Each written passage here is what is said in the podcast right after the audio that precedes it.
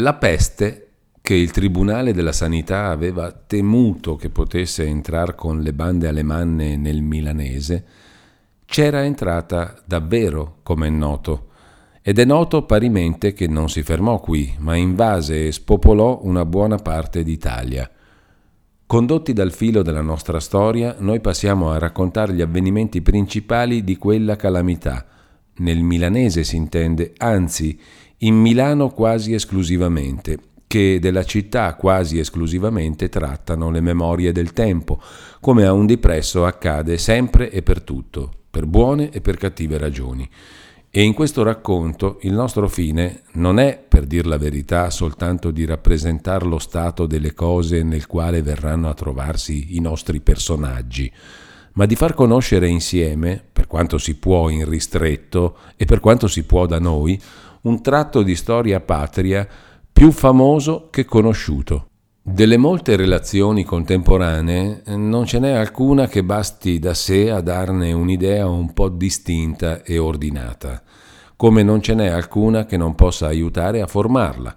In ognuna di queste relazioni, senza eccettuarne quella del Ripamonti, la quale le supera tutte per la quantità e per la scelta dei fatti e ancor più per il modo d'osservarli, in ognuna sono omessi fatti essenziali che sono registrati in altre. In ognuna ci sono errori materiali che si possono riconoscere e rettificare con l'aiuto di qualche altra o di quei pochi atti della pubblica autorità, editi e inediti, che rimangono. Spesso in una si vengono a trovare le cagioni di cui nell'altra s'eran visti come in aria gli effetti. In tutte poi regna una strana confusione di tempi e di cose. È un continuo andare e venire, come all'avventura, senza disegno generale, senza disegno né particolari, carattere del resto dei più comuni e dei più apparenti nei libri di quel tempo, principalmente in quelli scritti in lingua volgare almeno in Italia. Se anche nel resto d'Europa i dotti lo sapranno, noi lo sospettiamo.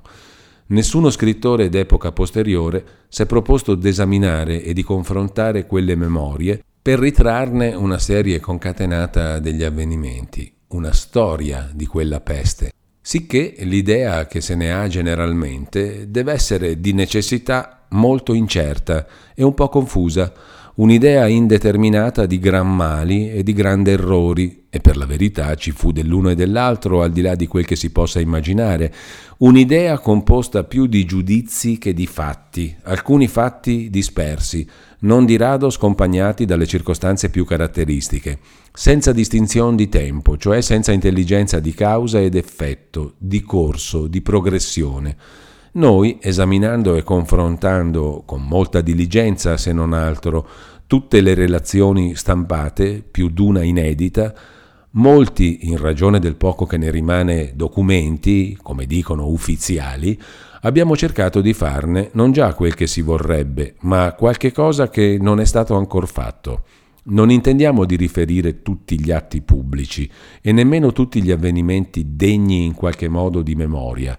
molto meno pretendiamo di rendere inutile a chi voglia farsi un'idea più compita della cosa la lettura delle relazioni originali. Sentiamo troppo che forza viva, propria e per dir così incomunicabile ci sia sempre nell'opere di quel genere, comunque concepite e condotte. Solamente abbiamo tentato di distinguere e di verificare i fatti più generali e più importanti, di disporli nell'ordine reale della loro successione per quanto lo comporti la ragione e la natura d'essi, d'osservare la loro efficienza reciproca e di dar così, per ora e finché qualchedun altro non faccia meglio, una notizia succinta ma sincera e continuata di quel disastro. Per tutta adunque la striscia di territorio percorsa dall'esercito s'era trovato qualche cadavere nelle case, qualcheduno sulla strada, Poco dopo, in questo e in quel paese, cominciarono ad ammalarsi, a morire persone, famiglie, di mali violenti, strani, con segni sconosciuti alla più parte dei viventi. C'era soltanto alcuni a cui non riuscissero nuovi, quei pochi che potessero ricordarsi della peste che 53 anni avanti aveva desolata pure una buona parte d'Italia e in ispecie il milanese, dove fu chiamata ed è tuttora la peste di San Carlo. Tanto è forte la carità. Tra le memorie così varie così solenni d'un infortunio generale, può essa far primeggiare quella d'un uomo, perché a quest'uomo ha ispirato sentimenti e azioni più memorabili ancora dei mali, stamparlo nelle menti come un sunto di tutti quei guai, perché in tutti l'ha spinto e intromesso, guida, soccorso, esempio, vittima volontaria d'una calamità per tutti, far per quest'uomo come un'impresa, nominarla da lui come una conquista o una scoperta. Il protofisico Lodovico Settala, che non solo aveva veduta quella peste, ma n'era stato uno dei più attivi e intrepidi e quantunque allor giovinissimo dei più riputati curatori, e che ora, in gran sospetto di questa, stava allerta e sulle informazioni, riferì il 20 d'ottobre nel Tribunale della Sanità come nella terra di Chiuso, l'ultima del territorio di Lecco e confinante col Bergamasco, era scoppiato indubitabilmente il contagio. Non fu per questo presa veruna risoluzione, come si ha dal ragguaglio del Tadino. Ed ecco sopraggiungere avvisi somiglianti da Lecco e da Bellano. Il tribunale allora si risolvette e si contentò di spedire un commissario che, strada facendo, prendesse un medico a Como e si portasse con lui a visitare i luoghi indicati. Tutte e due o per ignoranza o per altro si lasciorno persuadere da un vecchio et ignorante barbiero di Bellano che quella sorte dei mali non era peste, ma in alcuni luoghi effetto consueto delle emanazioni autunnali delle paludi e negli altri effetto dei disagi e degli strappazzi sofferti nel passaggio degli alemanni. Una tale assicurazione fu riportata al tribunale, il quale pare che ne mettesse il cuore in pace. Ma arrivando senza posa altre e altre notizie di morte da diverse parti, furono spediti due delegati a vedere e a provvedere, il Tadino suddetto e un auditore del tribunale. Quando questi giunsero, il male s'era già tanto dilatato che le prove si offrivano senza che bisognasse andarne in cerca. Scorsero il territorio di Lecco, la Valsassina, le coste del lago di Como, i distretti denominati il Monte di Brianza e la Gera d'Adda, e per tutto trovarono paesi chiusi da cancelli alle entrature, altri quasi deserti, e gli abitanti scappati e attendati alla campagna o dispersi. Et ci parevano, dice il Tadino, tante creature selvatiche, portando in mano chi l'erba menta, chi la ruta, chi il rosmarino et chi una ampolla d'aceto si informarono del numero dei morti, era spaventevole. Visitarono infermi e cadaveri e per tutto trovarono le brutte e terribili marche della pestilenza. Diedero subito per lettere quelle sinistre nuove al Tribunale della Sanità, il quale, al riceverle, che fu il 30 d'ottobre, si dispose, dice il medesimo Tadino, a prescriver le bullette per chiudere fuori dalla città le persone provenienti da paesi dove il contagio s'era manifestato, et mentre si compilava la grida, ne diede anticipatamente qualche ordine sommario a gabellieri. Intanto i delegati presero in fretta e in furia quelle misure che parver loro migliori e se ne tornarono con la trista persuasione che non sarebbero bastate a rimediare e a fermare un male già tanto avanzato e diffuso. Arrivati il 14 di novembre, dato ragguaglio a voce e di nuovo in iscritto al tribunale, ebbero da questo commissione di presentarsi al governatore ed esporgli lo stato delle cose. Vandarono e riportarono. Aver lui di tali nuove provato molto dispiacere, mostratone un gran sentimento, ma i pensieri della guerra esser più pressanti, sed belli graviores esse curas. Così il Ripamonti, il quale aveva spogliati i registri della sanità e conferito col Tadino, incaricato specialmente della missione. Era la seconda, se il lettore se ne ricorda, per quella causa e con quell'esito Due o tre giorni dopo, il 18 di novembre, emanò il governatore una grida in cui ordinava pubbliche feste per la nascita del principe Carlo, primogenito del re Filippo IV, senza sospettare o senza curare il pericolo d'un gran concorso in tali circostanze. Tutto come in tempi ordinari, come se non gli fosse stato parlato di nulla. Era quest'uomo, come si è già detto, il celebre Ambrogio Spinola, mandato per raddirizzare quella guerra e riparare agli errori di Don Gonzalo e incidentemente a governare. E noi pure possiamo qui incidentemente rammentar che morì dopo pochi mesi, in quella stessa guerra che gli stava tanto a cuore, e morì non già di ferite sul campo, ma in letto, d'affanno e distruggimento, per rimproveri, torti, disgusti d'ogni specie ricevuti da quelli a cui serviva. La storia ha deplorato la sua sorte e biasimata l'altrui sconoscenza, ha descritte con molta diligenza le sue imprese militari e politiche, lodata la sua previdenza, l'attività, la costanza. Poteva anche cercare cosa abbia fatto di tutte queste qualità quando la peste minacciava invadeva una popolazione datagli in cura o piuttosto in balia. Ma ciò che lasciando intero il biasimo scema la maraviglia di quella sua condotta, ciò che fa nascere un'altra e più forte maraviglia è la condotta della popolazione medesima, di quella voglio dire che non tocca ancora dal contagio, aveva tanta ragione di temerlo All'arrivo di quelle nuove, dei paesi che n'erano così malamente imbrattati, di paesi che formano intorno alla città quasi un semicircolo, in alcuni punti distante da essa non più di 18 o 20 miglia, chi non crederebbe che vi si suscitasse un movimento generale, un desiderio di precauzioni, bene o male intese, almeno una sterile inquietudine? Eppure, se in qualche cosa le memorie di quel tempo vanno d'accordo, è nell'attestare che non ne fu nulla. La penuria dell'anno antecedente, le angherie della soldatesca, le afflizioni d'animo parvero più che bastanti a render ragione della mortalità. Sulle piazze, nelle botteghe, nelle case, chi buttasse là una parola del pericolo, chi motivasse peste, veniva accolto con beffe incredule, con disprezzo iracondo. La medesima miscredenza, la medesima, per dir meglio, cecità e fissazione, prevaleva nel Senato, nel Consiglio dei Decurioni, in ogni magistrato.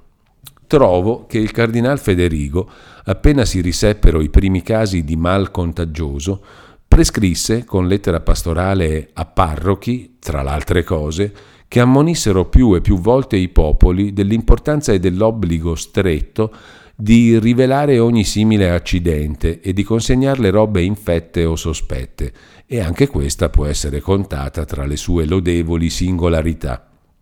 Il Tribunale della Sanità chiedeva, implorava cooperazione, ma otteneva poco o niente, e nel Tribunale stesso la premura era ben lontana da eguagliare l'urgenza erano, come afferma più volte il Tadino e come appare ancor meglio da tutto il contesto della sua relazione, i due fisici che, persuasi della gravità e dell'imminenza del pericolo, stimolavano quel corpo, il quale aveva poi a stimolare gli altri. Abbiamo già veduto come al primo annunzio della peste andasse freddo nell'operare, anzi nell'informarsi, Ecco ora un altro fatto di lentezza non men portentosa, se però non era forzata per ostacoli frapposti da magistrati superiori.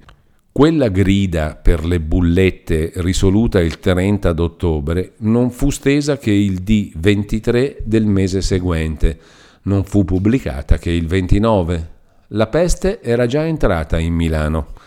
Il Tadino e il Ripamonti vollero notare il nome di chi ce la portò il primo e altre circostanze della persona e del caso.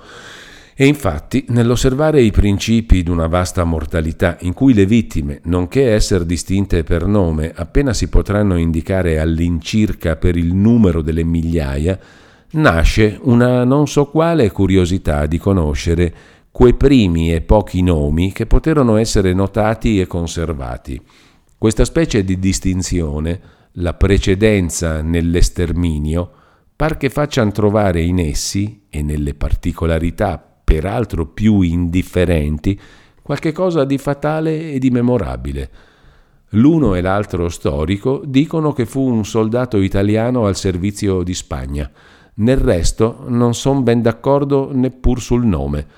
Fu, secondo il Tadino, un Pietro Antonio Lovato, di quartiere nel territorio di Lecco. Secondo il Ripamonti, un Pierpaolo Locati, di quartiere a Chiavenna. Differiscono anche nel giorno della sua entrata in Milano, il primo la mette il 22 d'ottobre, il secondo ad altrettanti del mese seguente e non si può stare né all'uno né all'altro. Tutte e due le epoche sono in contraddizione con altre ben più verificate, eppure il Ripamonti, scrivendo per ordine del Consiglio generale dei Decurioni, doveva avere al suo comando molti mezzi di prendere le informazioni necessarie e il Tadino, per ragione del suo impiego, poteva meglio d'ogni altro essere informato d'un fatto di questo genere. Del resto, dal riscontro d'altre date che ci paiono, come abbiamo detto, più esatte, risulta che fu prima della pubblicazione della grida sulle bullette e, se ne mettesse conto, si potrebbe anche provare, o quasi provare, che dovette essere ai primi di quel mese, ma certo il lettore ce ne dispensa. Sia come si sia, entrò questo fante sventurato e portator di sventura con un gran fagotto di vesti comprate o rubate a soldati alemanni. Andò a fermarsi in una casa di suoi parenti nel borgo di Porta Orientale, vicino ai Cappuccini. Appena arrivato, s'ammalò. Fu portato all'ospedale, dove un bubbone che gli si scoprì sotto un'ascella mise chi lo curava in sospetto di ciò che era infatti. Il quarto giorno morì. Il Tribunale della Sanità fece segregare e sequestrare in casa la di lui famiglia. I suoi vestiti e il letto in cui era stato all'ospedale furono bruciati. Due serventi che l'avevano avuto in cura e un buon frate che l'aveva assistito caddero anch'essi ammalati in pochi giorni, tutte e tre di peste. Il dubbio che in quel luogo s'era avuto fin da principio, della natura del male e le cautele usate in conseguenza, fecero sì che il contagio non vi si propagasse di più. Ma il soldato ne aveva lasciato di fuori un seminio che non tardò a germogliare. Il primo a cui s'attaccò fu il padrone della casa dove quello aveva alloggiato, un Carlo Colonna suonator di liuto, allora tutti i pigionali di quella casa furono, d'ordine della sanità, condotti al lazzeretto, dove la più parte s'ammalarono. Alcuni morirono, dopo poco tempo, di manifesto contagio. Nella città quello che già c'era stato disseminato da costoro, da loro panni, da loro mobili trafugati da parenti, da pigionali, da persone di servizio, alle ricerche e al fuoco prescritto dal tribunale, e di più quello che c'entrava di nuovo per l'imperfezione degli editti, per la trascuranza nell'eseguirli e per la destrezza nell'eluderli, andò covando e serpendo lentamente tutto il restante dell'anno e nei primi mesi del susseguente 1630.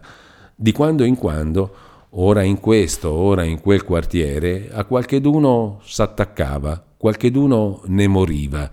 e la radezza stessa dei casi allontanava il sospetto della verità, confermava sempre più il pubblico in quella stupida e micidiale fiducia che non ci fosse peste, né ci fosse stata neppure un momento.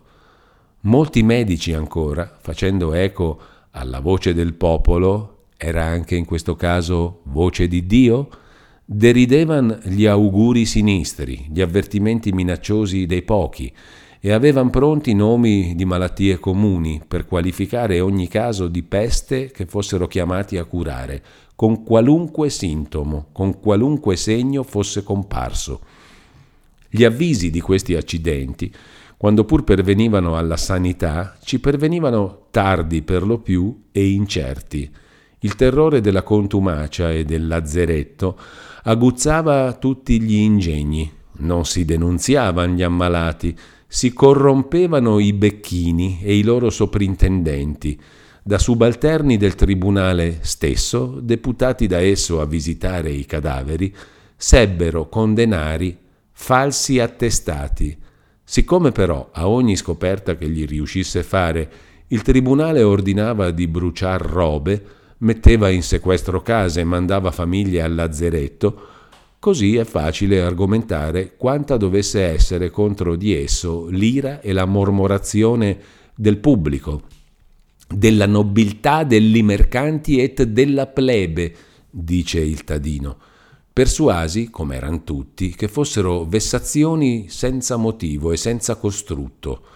L'odio principale cadeva sui due medici, il suddetto Tadino e senatore Settala, figlio del protofisico, a tal segno che ormai non potevano attraversare le piazze senza essere assaliti da parolacce quando non eran sassi. E certo fu singolare, e merita che ne sia fatta memoria, la condizione in cui per qualche mese si trovarono quegli uomini, di veder venire avanti un orribile flagello, d'affaticarsi in ogni maniera a stornarlo, di incontrare ostacoli dove cercavano aiuti ed essere insieme bersaglio delle grida, avere il nome di nemici della patria, Pro patrie ostibus, dice il Ripamonti. Di quell'odio ne toccava una parte anche agli altri medici che, convinti come loro della realtà del contagio, suggerivano precauzioni, cercavano di comunicare a tutti la loro dolorosa certezza. I più discreti li tacciavano di credulità ed ostinazione. Per tutti gli altri era manifesta impostura, cabala ordita per far bottega sul pubblico spavento. Il protofisico Lodovico Settala, allora poco men che ottuagenario, stato professore di medicina all'Università di Pavia, poi di filosofia morale a Milano, autore di molte opere riputatissime allora, chiaro per inviti a cattedre d'altre università, Ingolstadt, Pisa, Bologna, Padova, e per il rifiuto di tutti questi inviti, era certamente uno degli uomini più autorevoli del suo tempo. Alla reputazione della scienza s'aggiungeva quella della vita e all'ammirazione la benevolenza per la sua gran carità nel curare e nel beneficare i poveri e una cosa che in noi turba e contrista il sentimento di stima ispirato da questi meriti, ma che allora doveva renderlo più generale e più forte, il pover'uomo partecipava dei pregiudizi più comuni e più funesti dei suoi contemporanei. Era più avanti di loro, ma senza allontanarsi dalla schiera, che è quello che attira i guai e fa molte volte perdere l'autorità acquistata in altre maniere. Eppure quella grandissima che godeva non solo non bastò a vincere in questo caso l'opinione di quello che i poeti chiamavano volgo profano e i capocomici rispettabile pubblico, ma non poté salvarlo dall'animosità e dagli insulti di quella parte di esso che corre più facilmente dai giudizi alle dimostrazioni e ai fatti. Un giorno, che andava in bussola a visitare i suoi ammalati, principiò a radunarglisi intorno gente, gridando esser lui il capo di coloro che volevano per forza che ci fosse la peste. Lui che metteva in ispavento la città con quel suo cipiglio, con quella sua barbaccia, tutto per dar da fare ai medici. La folla e il furore andavano crescendo. I portantini, vedendo la mala parata, ricoverarono il padrone in una casa d'amici, che per sorte era vicina. Questo gli toccò per aver veduto chiaro, detto ciò che era, e voluto salvar dalla peste molte migliaia di persone. Quando con un suo deplorabile consulto cooperò a far torturare, tanagliare e bruciare come strega una povera infelice sventurata perché il suo padrone pativa dolori strani di stomaco e un altro padrone di prima era stato fortemente innamorato di lei, allora ne avrà avuta presso il pubblico nuova lode di sapiente e, ciò che è intollerabile a pensare, nuovo titolo di benemerito. Ma sul finire del mese di marzo, cominciarono prima nel borgo di Porta Orientale, poi in ogni quartiere della città, a farsi frequenti le malattie, le morti, con accidenti strani di spasimi, di palpitazioni, di letargo, di delirio, con quelle insegne funeste di lividi e di bubboni, morti per lo più celeri, violente, non di rado repentine, senza alcun indizio antecedente di malattia. I medici opposti alla opinione del contagio, non volendo ora confessare ciò che avevano deriso e dovendo pur dare un nome generico alla nuova malattia, divenuta troppo comune e troppo palese per andarne senza, trovarono quello di febbri maligne, di febbri pestilenti, miserabile transazione, anzi trufferia di parole, e che pur faceva gran danno perché figurando di riconoscere la verità, riusciva ancora a non lasciar credere ciò che più importava di credere, di vedere, che il male s'attaccava per mezzo del contatto. I magistrati, come chi si risente da un profondo sonno, principiarono a dare un po' più orecchio agli avvisi, alle proposte della sanità, a far eseguire i suoi editti, i sequestri ordinati, le quarantene prescritte da quel tribunale. Chiedeva esso, di continuo, anche danari per supplire alle spese giornaliere crescenti del lazzeretto, di tanti altri servizi, e li chiedeva ai decurioni, intanto che fosse deciso, che non fu credo mai se non col fatto, se tali spese toccassero alla città o all'erario regio, ai decurioni faceva pure istanza il gran cancelliere, per ordine anche del governatore, che era andato di nuovo a metter l'assedio a quel povero casale. Faceva istanza il Senato, perché pensassero alla maniera di vettovagliar la città, prima che dilatandovisi per isventura il contagio, le venisse negato pratica dagli altri paesi, perché trovassero il mezzo di mantenere una gran parte della popolazione a cui erano mancati i lavori, i decurioni cercavano di far danari per via di imprestiti, di imposte e di quel che ne raccoglievano ne davano un po' alla sanità, un po' ai poveri. Un po' di grano compravano, supplivano a una parte del bisogno e le grandi angosce non erano ancora venute.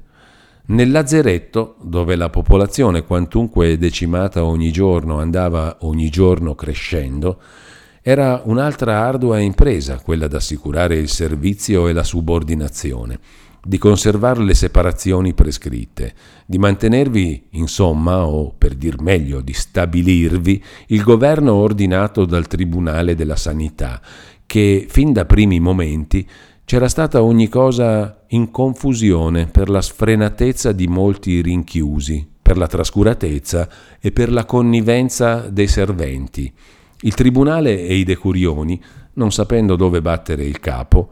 pensarono di rivolgersi ai cappuccini e supplicarono il padre commissario della provincia, il quale faceva le veci del provinciale, morto poco prima,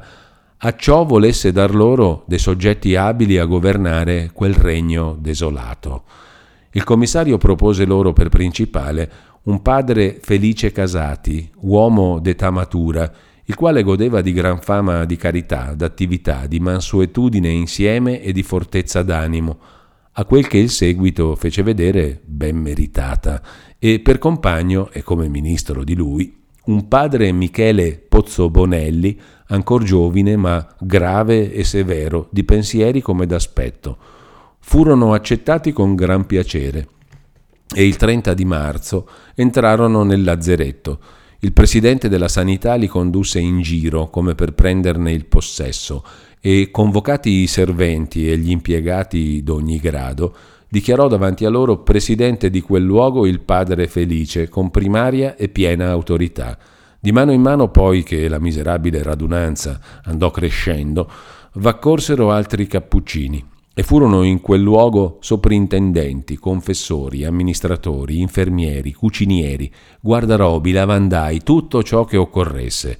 Il padre Felice, sempre affaticato e sempre sollecito, girava di giorno, girava di notte, per i portici, per le stanze, per quel vasto spazio interno, talvolta portando un'asta, talvolta non armato che di cilizio. Animava e regolava ogni cosa, sedava i tumulti, faceva ragione alle querele, minacciava, puniva, riprendeva, confortava, asciugava e spargeva lacrime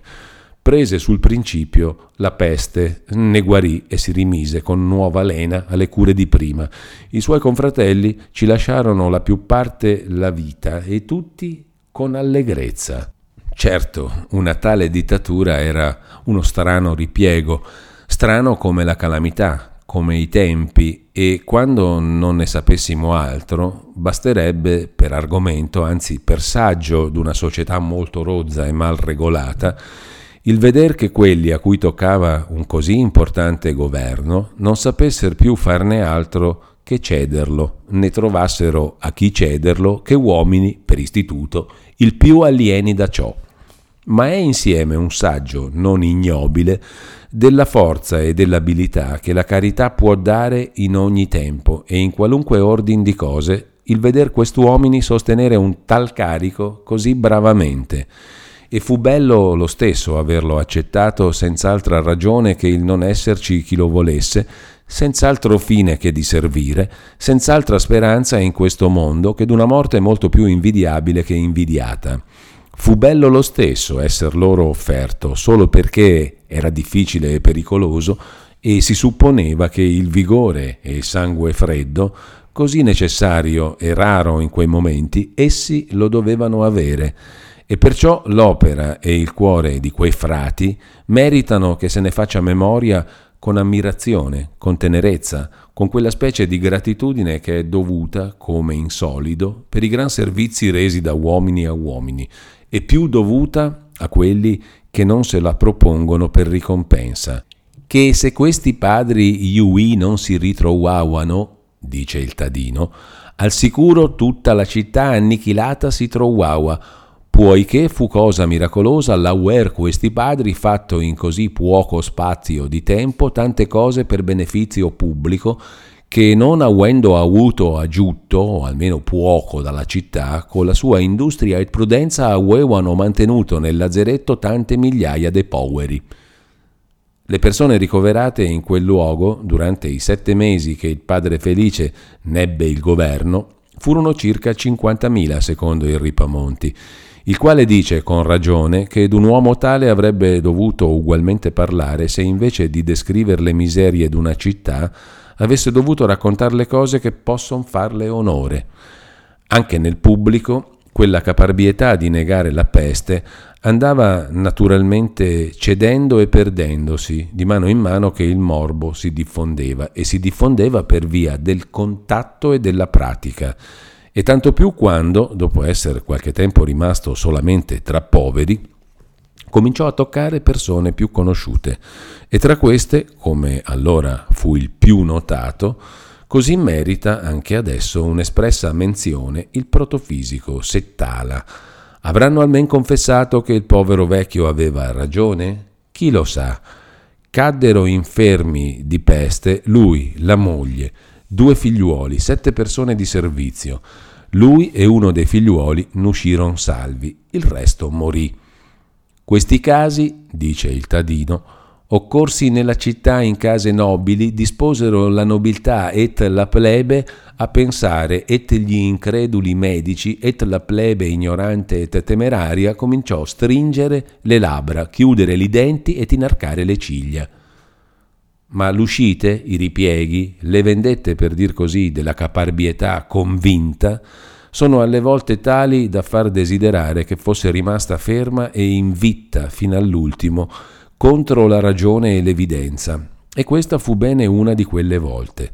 Coloro i quali avevano impugnato così risolutamente e così a lungo che ci fosse vicino a loro, tra loro, un germe di male, che poteva per mezzi naturali propagarsi e fare una strage, non potendo ormai negare il propagamento di esso e non volendo attribuirlo a quei mezzi, che sarebbe stato confessare a un tempo un grande inganno e una gran colpa, erano tanto più disposti a trovarci qualche altra causa, a menar buona qualunque ne venisse messa in campo. Per disgrazia, ce n'era una in pronto nelle idee e nelle tradizioni comuni allora, non qui soltanto, ma in ogni parte d'Europa. Arti benefiche, operazioni diaboliche, gente congiurata a sparger la peste per mezzo di veleni contagiosi, di malie. Già cose tali o somiglianti erano state supposte e credute in molte altre pestilenze, e qui segnatamente in quella di mezzo secolo innanzi. S'aggiunga che fin dall'anno antecedente era venuto un dispaccio sottoscritto dal re Filippo IV al governatore per avvertirlo che erano scappati da Madrid quattro francesi ricercati come sospetti di spargere unguenti velenosi, pestiferi, stesse allerta se mai coloro fossero capitati a Milano. Il governatore aveva comunicato il dispaccio al Senato e al Tribunale della Sanità, né per allora pare che ci si badasse più che tanto. Però, scoppiata e riconosciuta la peste, il tornar nelle menti quell'avviso poté servir di conferma al sospetto indeterminato d'una frode scellerata. Poté anche essere la prima occasione di farlo nascere. Ma due fatti, l'uno di cieca e indisciplinata paura, l'altro di non so quale cattività, furono quelli che convertirono quel sospetto indeterminato d'un attentato possibile in sospetto, e per molti in certezza, d'un attentato positivo e d'una trama reale. Alcuni, ai quali era parso di vedere la sera del 17 di maggio persone in Duomo andare ungendo un assito che serviva a dividere gli spazi assegnati a due sessi, fecero nella notte portar fuori della chiesa l'assito e una quantità di panche rinchiuse in quello. Quantunque il presidente della sanità, accorso a far la visita con quattro persone dell'uffizio, avendo visitato l'assito, le panche le pile dell'acqua benedetta, senza trovar nulla che potesse confermare l'ignorante sospetto d'un attentato benefico, avesse per compiacere alle immaginazioni altrui e piuttosto per abbondare in cautela che per bisogno, avesse, dico, deciso che bastava dar una lavata all'assito. Quel volume di roba accatastata produsse una grande impressione di spavento nella moltitudine, per cui un oggetto diventa così facilmente un argomento. Si disse e si credette generalmente che fossero state unte in Duomo tutte le panche, le pareti e fin le corde delle campane. Né si disse soltanto allora. Tutte le memorie dei contemporanei parlano di quel fatto alcune scritte molt'anni dopo, ne parlano con ugual sicurezza e la storia sincera di esso bisognerebbe indovinarla se non si trovasse in una lettera del Tribunale della Sanità al governatore che si conserva nell'archivio detto di San Fedele, dalla quale l'abbiamo cavata e della quale sono le parole che abbiamo messe in corsivo. La mattina seguente un nuovo e più strano, più significante spettacolo colpì gli occhi e le menti dei cittadini. In ogni parte della città si videro le porte delle case e le muraglie per lunghissimi tratti, intrise di non so che sudiceria, giallognola, biancastra, sparsavi come con delle spugne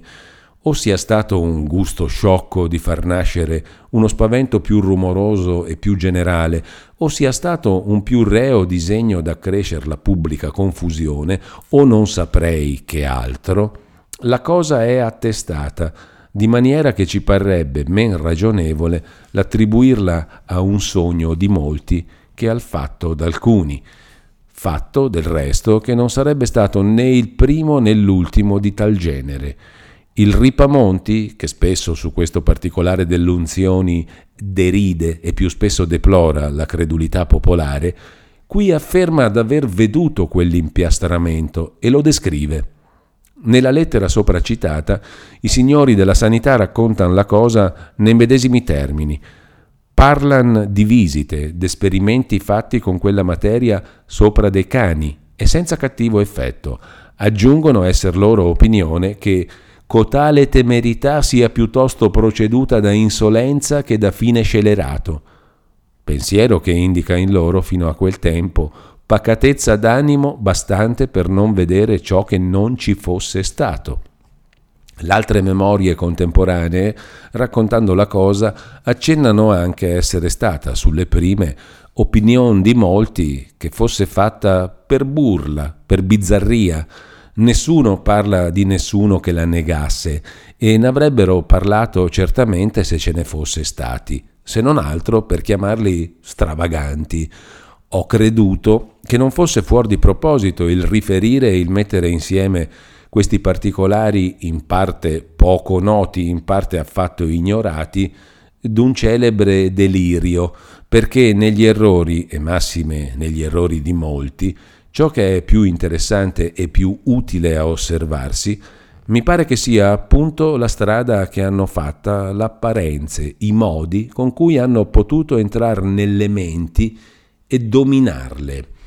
La città, già agitata, ne fu sottosopra. I padroni delle case, con paglia accesa, abbruciacchiavano gli spazi unti. I passeggeri si fermavano, guardavano, inorridivano, fremevano. I forestieri, sospetti per questo solo, e che allora si conoscevano facilmente al vestiario,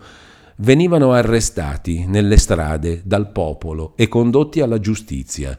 Si fecero interrogatori, esami d'arrestati, d'arrestatori, di testimoni. Non si trovò reo nessuno. Le menti erano ancora capaci di dubitare, d'esaminare, di intendere. Il Tribunale della Sanità pubblicò una grida con la quale prometteva premio e impunità a chi mettesse in chiaro l'autore o gli autori del fatto. Ad ogni modo, non parendoci conveniente, dicono quei signori nella citata lettera, che porta la data del 21 di maggio, ma che fu evidentemente scritta il 19, giorno segnato nella grida stampata, che questo delitto in qualsivoglia modo resti impunito, massime in tempo tanto pericoloso e sospettoso, per consolazione e quiete di questo popolo e per cavare indizio del fatto, abbiamo oggi pubblicato grida, eccetera. Nella grida stessa, però, nessun cenno, almen chiaro, di quella ragionevole e acquietante congettura che partecipavano al governatore. Silenzio che accusa a un tempo una preoccupazione furiosa nel popolo e in loro una condiscendenza tanto più biasimevole quanto più poteva essere perniciosa. Mentre il tribunale cercava, molti nel pubblico, come accade, avevano già trovato. Coloro che credevano essere quella un'unzione velenosa, chi voleva che la fosse una vendetta di don Gonzalo Fernandez de Cordova per gli insulti ricevuti nella sua partenza, chi un ritrovato del cardinal di Richelieu per spopolar Milano e impadronirsene senza fatica, altri, e non si sa per quali ragioni, ne volevano autore il conte di Collalto, Wallenstein, questo o quell'altro gentiluomo milanese, non mancavano, come abbiamo detto, di quelli che non vedevano in quel fatto altro che uno sciocco scherzo e l'attribuivano a scolari, a signori, a ufficiali che s'annoiassero all'assedio di Casale. Il non veder poi, come si sarà temuto, che ne seguisse addirittura un infettamento, un eccidio universale, fu probabilmente cagione che quel primo spavento s'andasse per allora acquietando e la cosa fosse, o paresse, messa in oblio. C'era del resto un certo numero di persone non ancora persuase che questa peste ci fosse e perché, tanto nel lazzeretto come per la città, alcuni pur ne guarivano. Si diceva, gli ultimi argomenti di una opinione battuta dall'evidenza sono sempre curiosi a sapersi, si diceva della plebe ed ancora da molti medici parziali non essere vera peste perché tutti sarebbero morti. Per levare ogni dubbio trovò il Tribunale della Sanità un espediente proporzionato al bisogno, un modo di parlare agli occhi, quale i tempi potevano richiederlo o suggerirlo. In una delle feste della Pentecoste usavano i cittadini di concorrere al cimitero di San Gregorio, fuori di Porta Orientale, a pregar per i morti dell'altro contagio che erano sepolti là. e prendendo dalla divozione opportunità di divertimento e di spettacolo, ci andavano ognuno più in gala che potesse. Era in quel giorno morta di peste tra gli altri un'intera famiglia. Nell'ora del maggior concorso, in mezzo alle carrozze, alla gente a cavallo e a piedi, i cadaveri di quella famiglia furono, d'ordine della sanità, condotti al cimitero suddetto, su un carro, ignudi, affinché la folla potesse vedere in essi il marchio manifesto della pestilenza. Un grido di ribrezzo, di terrore s'alzava per tutto dove passava il carro. Un lungo mormorio regnava dove era passato. Un altro mormorio lo precorreva. La peste fu più creduta, ma del resto andava acquistandosi fede da sé ogni giorno più e quella riunione medesima non dové servir poco a propagarla. In principio dunque non peste, assolutamente no, per nessun conto, proibito anche di proferire il vocabolo. Poi febbri pestilenziali. L'idea s'ammette per isbieco in un aggettivo. Poi non vera peste, vale a dire peste sì, ma in un certo senso, non peste proprio, ma una cosa alla quale non si sa trovare un altro nome. Finalmente peste senza dubbio e senza contrasto, ma già ci si è attaccata un'altra idea, l'idea del benefizio e del malefizio, la quale altera e confonde l'idea espressa dalla parola che non si può più mandare indietro. Non è, credo, necessario d'essere molto versato nella storia delle idee e delle parole per vedere che molte hanno fatto un simil corso, per grazia del cielo, che non sono molte quelle d'una tal sorte e d'una tale importanza e che conquistino la loro evidenza a un tal prezzo e alle quali si possano attaccare accessori d'un tal genere. Si potrebbe però, tanto nelle cose piccole come nelle grandi, evitare in gran parte quel corso così lungo e così storto, prendendo il metodo proposto da tanto tempo d'osservare, ascoltare, paragonare, pensare prima di parlare. Ma parlare, questa cosa così sola,